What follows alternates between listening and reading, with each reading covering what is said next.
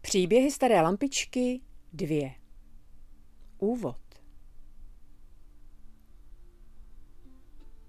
Když ráno našel Tom s rodiči lampičku s prasklou žárovkou, byl smutný.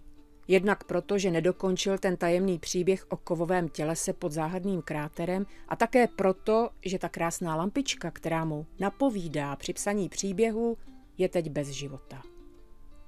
Věděl však, že ještě dnes půjdou koupit novou žárovku a lampička se večer opět rozáří svým krásným, kouzelným, zelenkavým světlem. Tomovi se čas ve škole ten den velmi vlekl. Stále myslel na lampičku a nemohl se dočkat, až ji znovu oživí.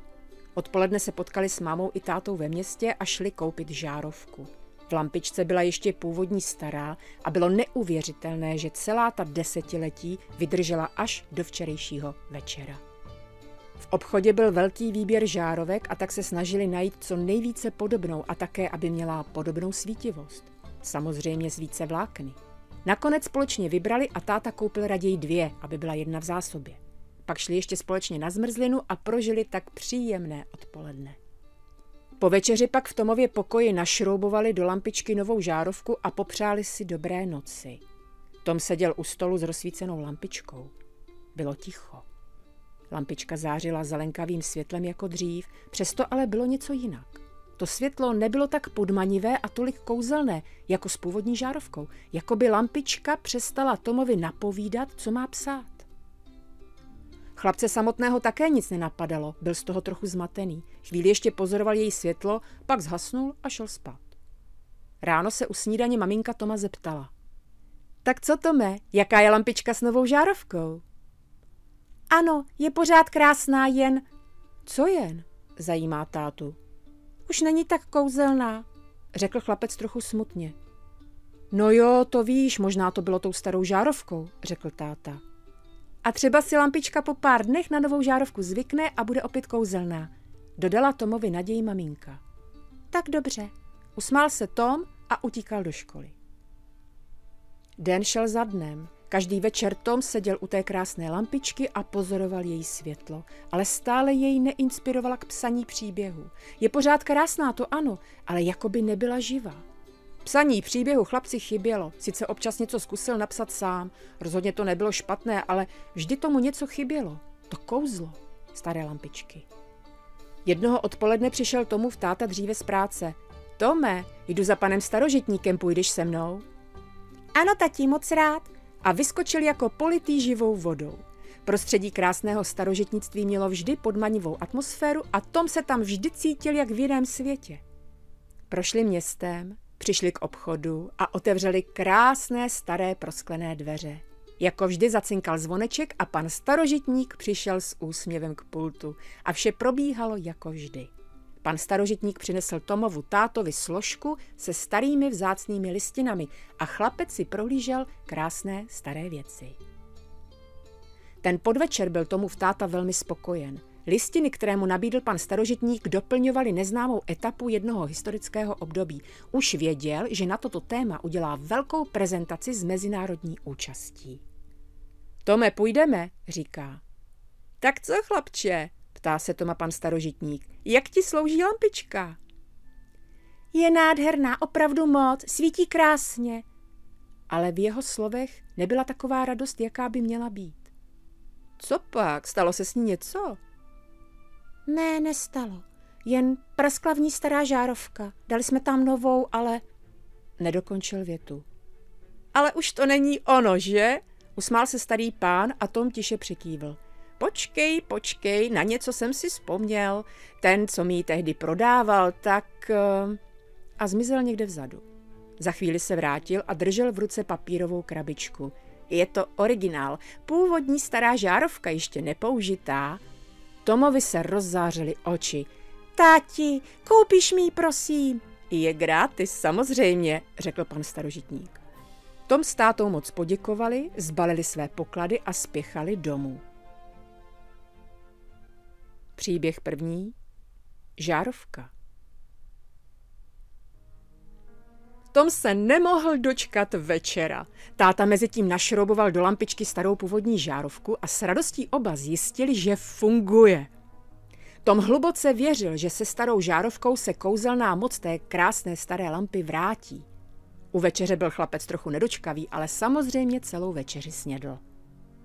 Tak utíkej, Tome, pravila s úsměvem maminka a popřáli si dobrou noc.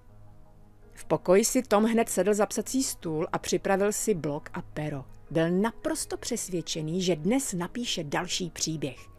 Když už v klidu seděl, rozsvítil lampičku. Zelené světlo se rozlilo po pokoji a Tom cítil, že to světlo je trochu jiné. Teplejší, jemnější a jakoby neznatelně pomrkávalo. Zadíval se upřeně do rozzářeného stínidla staré bankéřky a spatřil v něm velkou žárovku. Zvláštním způsobem prskala. Vzal pero a začal psát. Starší manželé se v noci vraceli autem z divadla do nedaleké vesnice domů. Když podjížděli železniční přejezd na kraji města, auto vypovědělo službu. Byl to starší Cooper, rok výroby 1955. Benzínu měli přes půl nádrže. Pán vystoupil z auta a v první chvíli nevěděl, co se stalo. V průjezdu byla pod klembou stará, ušpiněná, velká a asi hodně stará žárovka. Svítila, ale zvláštně poblikávala a prskala. Muž otevřel kapotu a nic nenasvědčovalo poruše motoru. Asi po dvou minutách přestala žárovka blikat a svítila normálně. Co se stalo? ptá se ho manželka. Nevím, zkusím znovu nastartovat. Sedl do auta a otočil klíčkem. Motor naskočil, jako by se nic nestalo. Oddechli si a jeli domů. Druhý den, asi v pět hodin ráno, všechny na vesnici probudila hasičská auta. Jeden dům na kraji obce hořel. Všichni přispěchali na pomoc, ale dlouho se nepodařilo oheň uhasit. Asi za hodinu byl živel skrocen, ale to už z domu zbyly jen ohořelé cihlové zdi. Naštěstí se před požárem podařilo všem uprchnout. Dvěma mladým manželům se dvěma malými dětmi. Příčina požáru byla dost nejasná. Obyvatelé domu jej nespůsobili a požární vyšetřovatel nenašel nic, co by oheň způsobilo. Navíc to bylo prý velmi náhle, jako by dům vzňal sám od sebe a bez příčiny. Přesně za týden se stala podobná událost. V ranních hodinách vznikl rozsáhlý požár domu na druhém konci vesnice. Všichni se seběhli a přijeli hasičům pomoci. Scénář byl stejný. Dům chytl bez příčiny a rychle, všichni stačili utéct, ale z domu zbyly jen ohořelé zdi. Večer se sešlo několik obyvatel vesnice v místní hospodě, včetně staršího pána, který jel před týdnem z divadla. V příjemném prostředí trochu popili a rozebírali, co mohlo způsobit ty dva zvláštní požáry týden po sobě. Pak přešli na jiné téma a jeden z mladších mužů vyprávěl, jak se včera vracel domů ze směny. Pod podjezdem na kraji města mu vynechal motor, ale pak znovu nastartoval. Když večer skončil a šli domů, ten starší muž se ptá toho mladšího. Hele, a když jsi byl v tom průjezdu, neblikala tam náhodou nahoře žárovka? Já nevím, já měl jiný starosti, ale počkej, ano, chvíli tam divně prskala, asi i zablikala. Pak ale začala svítit normálně a já taky normálně nastartoval. Jak tě to napadlo? No, mně se stalo přesně v noci před tím prvním požárem to samé. No jo, náhoda. Asi jo, tak dobrou. Když přesně za týden brzy ráno stejným způsobem vyhořel ve vesnici další dům, začalo to být už opravdu divné. Ten večer zajel onen starší muž na kraj města pod průjezd. Manželce řekl, že jede do města za známým a že se vrátí pozdě. Také si předtím zjistil, v kolik hodin jel ten mladý muž domů, když se mu pod podjezdem porouchalo auto. Ten čas byl velmi podobný, když se s manželkou tehdy vraceli z divadla. Byl tam asi o půl hodinu dříve a čekal. Žárovka svítila normálně. Počkal tam ještě celou hodinu, ale nic se nestalo. Tento pokus zopakoval ještě o čtyři dny později a opět nic. Když nastal pátek, tedy den, kdy došlo po týdnu k vynechání motorů, jel tam znovu. A přibližně v ten stejný čas se to stalo. Žárovka začala divně poblikávat a prskat.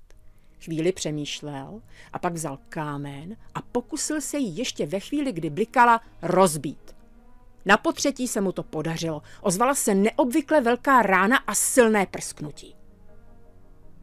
Odjel domů a rozhodl se k riskantnímu kroku. Ráno vstal ve čtyři a o půl páté zavolal z místní telefonní budky hasiče, že ve vesnici opět hoří, ale nepředstavil se a zavěsil. Hasiči asi za 20 minut přijeli, ale oheň nikde neviděli. Projeli všechny ulice a vyhodnotili to jako falešný poplach, který si ale teda někdo pořádně odskáče. Rozjeli se zpět, ale ještě na kraji dědiny spatřil jeden z řidičů ve zpětném zrcátku splanutí. Rychle vozy otočili a jeli k požáru. Tentokrát byli u zrodu ohně a podařilo se jim ho zakrátko uhasit. Kromě malých škod se jim dům podařilo před požárem zachránit. Od této chvíle se už záhadné požáry ve vesnici nikdy neobjevily.